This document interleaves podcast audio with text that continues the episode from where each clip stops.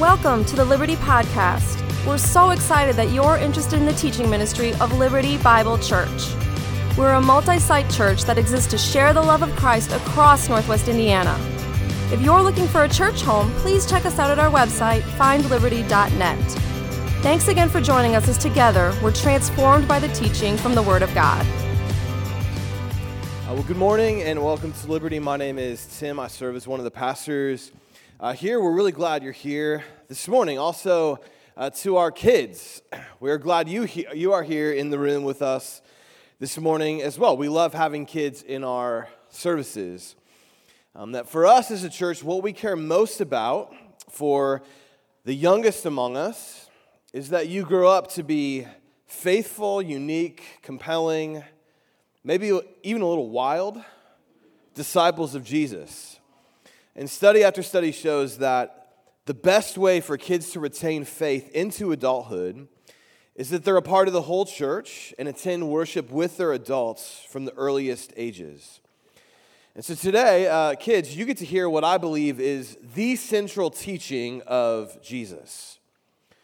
What he hopes is most true of the community that gathers in his name. What he hopes and expects will define us as his community. Uh, so I want to pray for us, and then we'll get into that teaching. Let us pray. Uh, God, you are love. You alone in all the universe have get, given and have been love for all eternity. There has never been a moment in time where you have not been love. The same is not true of us. We have our moments where pride and anger and fear displace our desire to be people of love. And so we need to be taught how to love now. And so help us hear the words of Jesus that we might love as he loved. And we pray this to you, our Father, in your Son, Jesus' name. Amen. Well, Frederick Buechner once wrote, the love for equals is a human thing a friend for friend, brother for brother. It is to love what is loving and lovely. The world smiles. The love for the less fortunate is a beautiful thing. The love for those who suffer, for those who are poor, the sick, the failures, the unloving. This is compassion and it touches the heart of the world. The love for the more fortunate is a rare thing. To love those who succeed where we fail, to rejoice without envy with those who rejoice. The love of the poor for the rich, the black man for the white man. The world is always bewildered by its saints. And then there is love for the enemy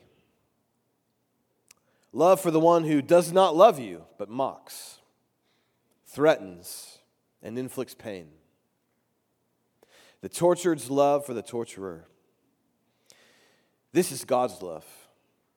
It conquers the world. Love for your enemy conquers the world.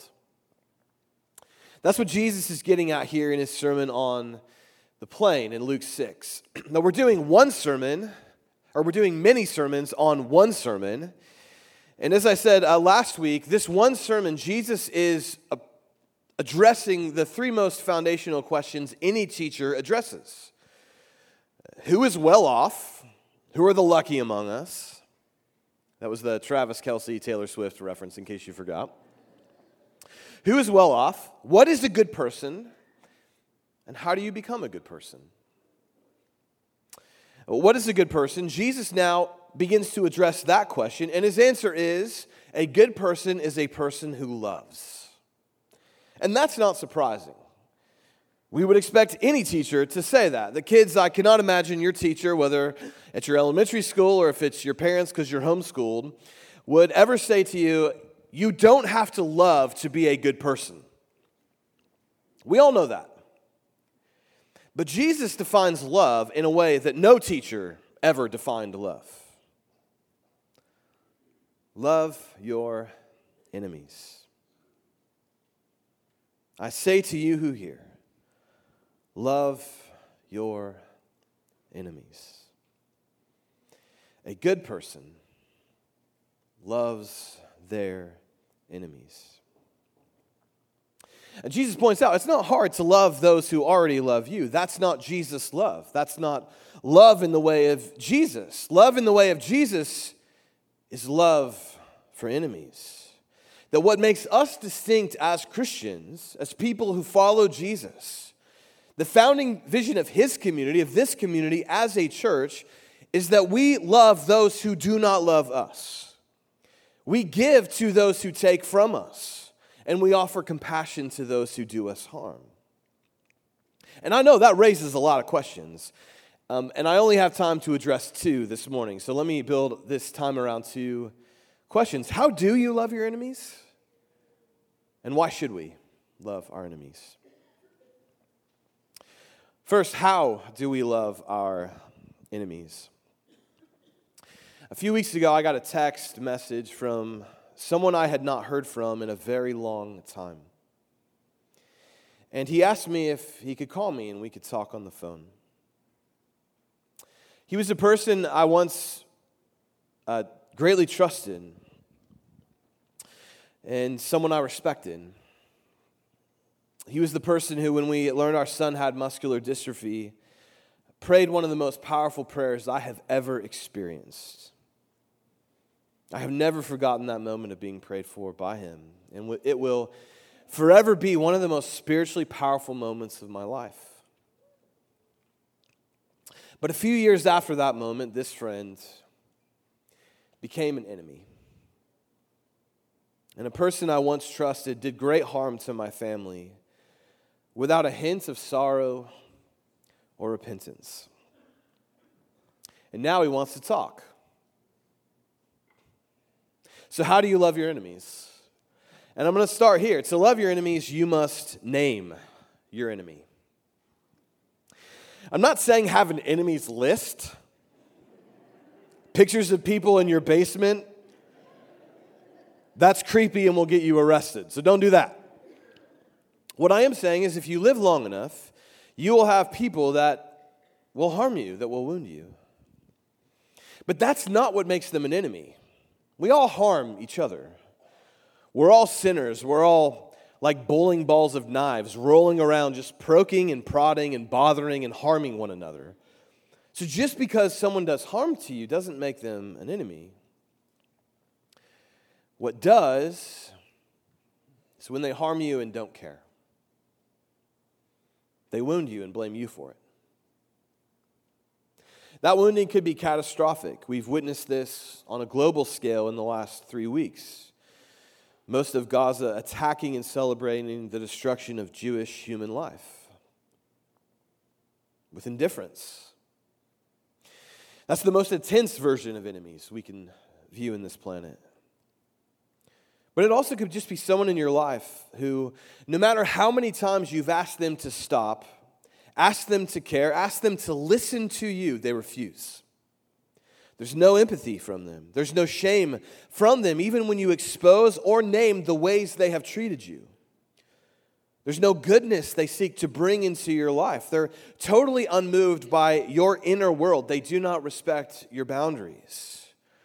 As a wise counselor once said to me, they do not treat you like you are a real human being.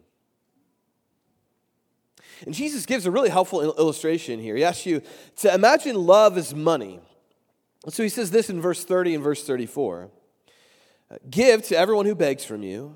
From one who takes away your goods, do not demand them back. In verse 34, if you lend to those whom you expect to receive, what credit is that to you? Even sinners lend to sinners to get back the same amount. Here's what I think Jesus is getting at. Take my wife, uh, Misty, for example. She's easy for me to love. There's an amazing return on my investment. She gives back. Uh, her joy, her generosity, her goodness. Uh, she's easy to love because I get significant entrance back. I give her $10 of love, she gives me $1,000 back. I get rich very quickly. But there are other people. Whatever I give, nothing is coming back. Everything will be taken.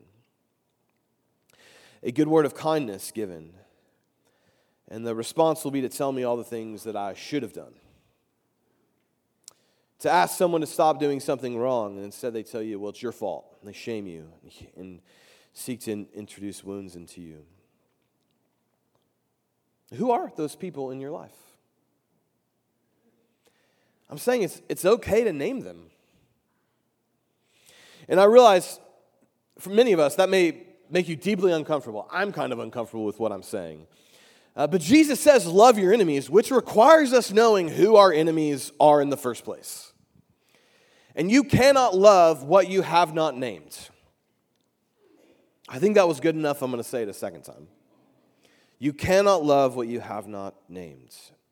And what I mean is, if you're trying to love an enemy like they are your friend, you're going to go crazy. You're going to expose yourself to greater harm. You're going to have to love an enemy differently than how you would love a friend. And naming someone that they've wounded you is not a rejection of loving them, it's actually preparing you to love them. By naming the harm, the abuse, the wounding they have caused you, you're becoming a real person, which makes you more likely to actually love them in a profound, powerful, and Jesus centered way. And this is the way that Christian and psychologist Dan Allender put it. I do not believe forgiveness involves forgetting the past and ignoring the damage of past or present harm. To do so, even if it were possible, would be tantamount to erasing one's personal history and the work of God in the midst of our journey. The only way for the forgive and forget mentality to be practiced is through radical denial, deception, or pretense. Jesus here is inviting you to name. Look at verse 27. When you have been hated. Verse 28, those who, when you've been cursed. Verse 28, when you've been abused. You name it, not to become a person of hate, but you name it to have God enter into your history and personhood and to begin to write a new story of love in and through you. And that will never happen in an environment where the, the vision of love is forget. Because then your whole person doesn't get, it, get to enter into the picture. That's not love. And so, how do you love your enemy? First, you name your enemy. Uh, second, to love your enemy, you must revoke revenge. The moment something, someone does something that harms us, we want revenge. It's why, if I was to say the phrase, revenge is a dish best served, everyone knows how that line ends. And yet, what does Jesus say? for us to do to those who harm us. Verse 27 Do good to those who hate you, bless those who curse you, pray for those who abuse you. Do good, bless, and pray. That's not revenge. There's no retaliation in those words. And I believe this is the most difficult part of loving your enemies is revoking revenge and turning it to doing good, blessing, and, and praying. Uh, because it's really hard to know when the difference is between when I'm seeking justice and when I'm seeking revenge.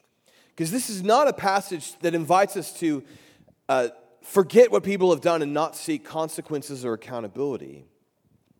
What Jesus is saying here is that if you have been wo- wounded, uh, and been wrong, he's not saying don't seek justice. What he's saying is don't seek revenge. And there's a difference. So, what is that difference? Well, my best way of pointing out that difference two thoughts. First, we are seeking justice, not revenge, when our primary motivation is love. And the best example I've, I've seen of this in recent history is Rachael Denhollander's impact statement at the trial of, of Larry Nassar. She was one of his many victims. She was a woman of deep Christian conviction, and she sought accountability for Nassar's abuse. She sought to put him behind prison for what he had done. But she sought, sought justice out of a deep love. And so, in the midst of her statements in court, she said these words I pray you experience the soul crushing weight of guilt so you may someday experience true repentance and true forgiveness from God, which you need far more than forgiveness from me, though I extend that to you as well. She genuinely hopes her abuser experiences the forgiveness of God without erasing any of her history. And that's loving your enemies. When your pursuit of justice includes your primary motivation as being one of love, they would leave their wickedness and know the God of true love. Second, uh, we are seeking justice, not revenge, when we flee from nursing our anger. So, back to that text I got from that person. After his initial wounding of me, in my times of silence, there had been many moments where I had thought about how I could get even, be vindicated. In my sleepless nights on my bed, I would long for the day when he could experience what he put me through. And in those moments, I felt something happening to me. Something best put to, to words by the author I started with, Frederick Buechner, who wrote Of all the deadly sins, anger is possibly the most fun. To lick your wounds, to smack your lips, over grievances long past, to roll over your tongue the prospect of bitter confrontations still to come, to savor to the last morsel both the pain you are giving and the pain you are giving back. In many ways, it's a feast fit for a king. The chief drawback is what you're wolfing down as yourself. The skeleton at the feast is you. And I knew in, in those moments of longing for revenge, I was only devour, devouring myself. And so long before I got that text from him, I had forsaken any desire of getting back. And I will tell you, it has been one of the hardest pieces of discipleship Jesus has ever led me through. To move from revenge to praying for blessing and goodness to enter your enemy's life is the most profound and deepest part of your discipleship to Jesus you will ever experience. But it's hard. To love your enemy, you must revoke revenge. Third, to love your enemy, give good gifts. Now, one of the worst things we do to Jesus' teachings often is, is interpret them hyper literally. Right? So Jesus says, uh, if anyone slaps you on one cheek, turn, him, turn to him the other also. And we can all say, that's never happened to me. I've obeyed this teaching. I've, I've turned the, the cheek every time. Or he says, uh, give, uh, if someone takes your cloak, don't withhold your tunic. And you're like, I don't even know what a cloak is, but no one's taken one from me. And I don't have a tunic, so I've never been able to give one away. But that's not Jesus' point. He's not giving you hyper literal teachings to obey. I love the way, again, Dan Allender speaks of what Jesus is saying in this passage. He, he writes The calling of every Christian is to prophetically live out a disruptive goodness. I'm going to come back to that phrase a disruptive goodness that embraces foolishness before the wise and weakness before the strong. To do otherwise to live merely for another paycheck or summer vacation is to live for legitimate desires that never attain the dignity and honor of our highest calling. He's saying our, our highest calling, and I believe that's true because my, my reading of Jesus is he's saying this is the teaching that defines my people more than any other. Is that we love our enemies. We live out a prophetic, disruptive goodness that looks foolish to the world because we love our enemies. And think about Jesus, he did this. Think about his own like creative expressions of disruptive goodness. The religious leaders were always judging Jesus on the Sabbath for how he was doing the Sabbath. So what does he do? He keeps setting up healing moments on the Sabbath and introduces disruptive goodness into his story. Or Jesus one day strolls into Jericho, and what does he do? He invites himself into the home of everyone's enemy. Zacchaeus.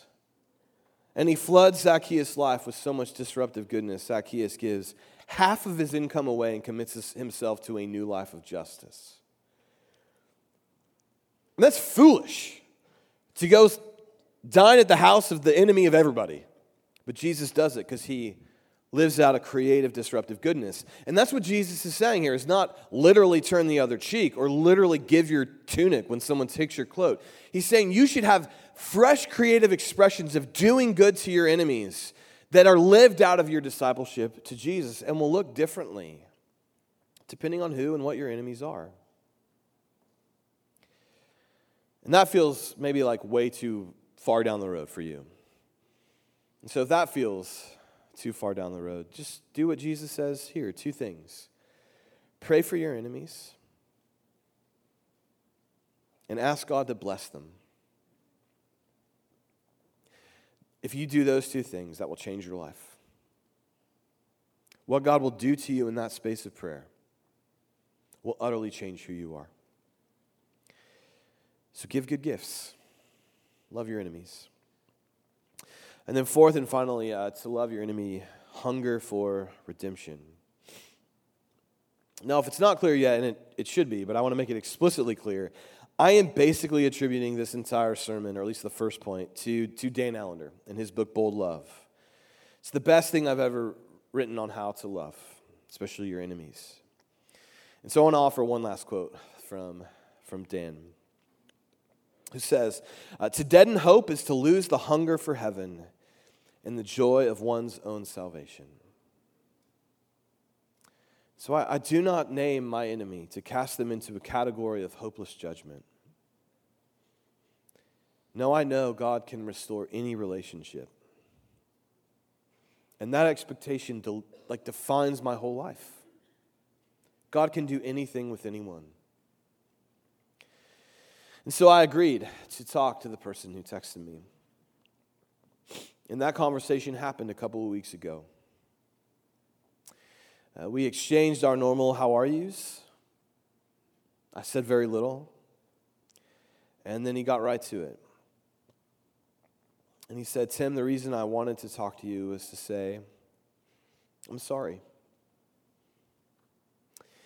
And then he began to name all of the things he had done to me and my family. And as he was speaking, I, I felt the years of struggle and prayer, of hoping for this moment. And I just lost it. I wept. The problem was I was sitting at a Starbucks.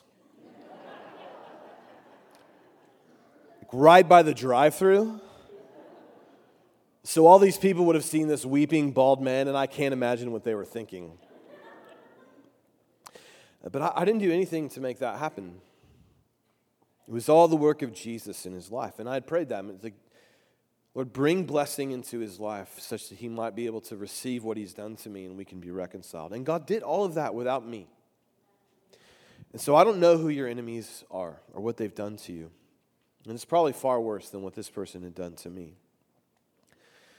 But never give up hope that God could work in their lives and prepare a feast of redemption you could never imagine. Just don't take the call at Starbucks. So that, that's how you love your enemies. But it's really hard.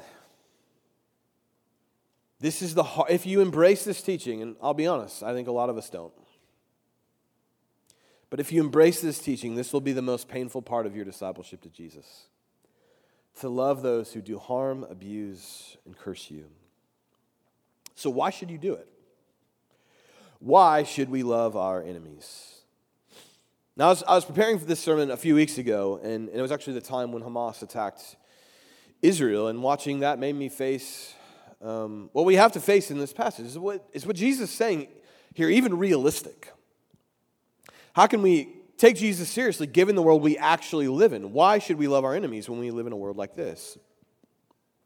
And so I've heard a lot of Christians respond to this passage by saying, well, Jesus' words are not relevant to state powers. So state powers have right of retaliation, and, and that's true, but I've heard that interpretations justify so much state violence and war, I, am still uncomfortable with it. Even though I, it's, it's correct, the state has the right of, of wielding the sword for justice, but often, perhaps most of the time, that's not what actually happens. So there are moments when love of enemies actually requires intervention, when justice demands defense of the, the vulnerable. Justice demands protection against the people and nations committed to genocide, violence, or harming the innocent. But I believe that's always the last and regrettable step, and is, is all, almost always about the protection of other people, not myself. And certainly not taking up violence to do it in the name of Jesus. The Bible's clear on that front. People come for you in persecution. We do not take up arms in defense of our faith. And so, given the real world we live in, why would we give up a life of revenge and retaliation? Why commit yourself to loving your enemies? And really, the only why in this passage is verse 36 Be merciful even as your Father is merciful. Now, we're going to spend a lot of time on that verse because it, it leads into next week as well. Uh, but why do we love our enemies? Because God is our Father and He is merciful. And so Jesus is inviting you to consider what does God do with His enemies? And Paul tells us in Romans 5. Uh, for while we, this is Romans 5, verse 6, for while we, all human beings, he's speaking about here, for while we were still weak, at the right time, Christ died for the ungodly. For one will scarcely die for a righteous person, though per, for perhaps a good person, one would dare to even die. But God shows his love for us in this that while we were still sinners, Christ died for us. And if while we were his enemies, and I'm going to cut the verse there. God, or Paul, uh, God through the Apostle Paul, refers to us as God's enemies. Now, we try to resist this. We try to think of ourselves as basically good people whom God owes a good life and his blessing. We're anything but his enemies. We're not perfect, no one would say that, but surely we are not his enemies. And yet the Bible says we are his enemies. And also, do you, do you know what I consider most true of people who I would name as, as enemies to me? It's that they don't care about the, the harm they've caused me. It's like I don't exist. They say and do whatever they want, even if it cause, causes harm to me and to others.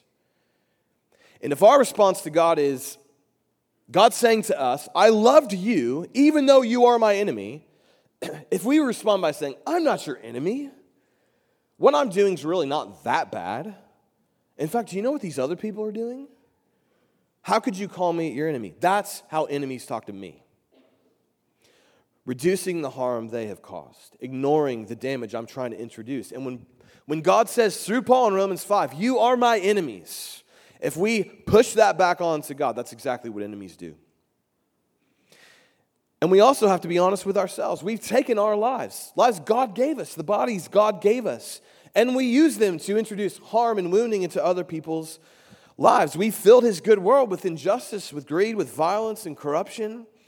And the brutal truth for me is when I think about my enemies, uh, while I have, to the best of my ability throughout my life, tried to always make right what I have made wrong in the world, I have still wounded others. I have still failed others, and I continue to do so, even though I never want to. And so when I look at my enemies, if I'm, if I'm honest, the real reason I hate my enemies is I see myself in them. So, what does God do with his enemies? What does he do with me? What does he do with you? Well, let's finish Romans 5. If while we were his enemies, we were reconciled to God by the death of his Son. How much more, now that we are reconciled, shall we be saved by his life? What does God do with his enemies? His son dies for them. And God tells me to love my enemies because that is the way he loved me. That is what love is. A good person loves like God and God loves his enemies. But this does introduce a problem, a problem that the mystic Catherine of Siena understood. She wrote that, that you and I cannot love God the way He has loved us. Right? We, God is not our enemy, He's only done good to us. So we can't love God with enemy love because He's not our enemy. We actually can't truly love God in the way that love is, as it's defined by Jesus here. That's the experience she has. And so Catherine had an experience of God saying this to her. And, and God says to her, You cannot love me the way that I love you, which is true. We cannot love God the way that He loved us. We made Him our enemy. We took the lives He gave us and used them to do what we want with them. And so we can never return the love that God has given to us. There's only one way. You, you and I can love the way God loves us, and that is when we love our enemies. And so God says this to Catherine This is why I have put you among your neighbors, so you can do for them what you cannot do for me. That is, love them without any concern for thanks and without looking for any profit for yourself. And whatever you do for them, I will consider done for me. When you love your enemies, you're tapping into the heart of love in the universe. The love that defines the Father, the Son, and the Spirit. The love that defines the cross. Jesus was nailed to a tree to forgive his enemies. And he said, while nailed to that tree, Father, forgive them, they do not know what they are doing. And then Jesus rose from the dead, not to take vengeance on his enemies, on all who abandoned him and murdered him, but to say, I can still give you resurrection life. And so that means we Christians can say to any person, no matter what they have done or where they are in life, God loves you because God loves his enemies. And maybe, just maybe, they will believe God loves them. They will believe God loves his enemies because they see us loving ours. Thanks for being with us today. If you'd like more information on our church or a place to connect, you can check us out on the web at findliberty.net.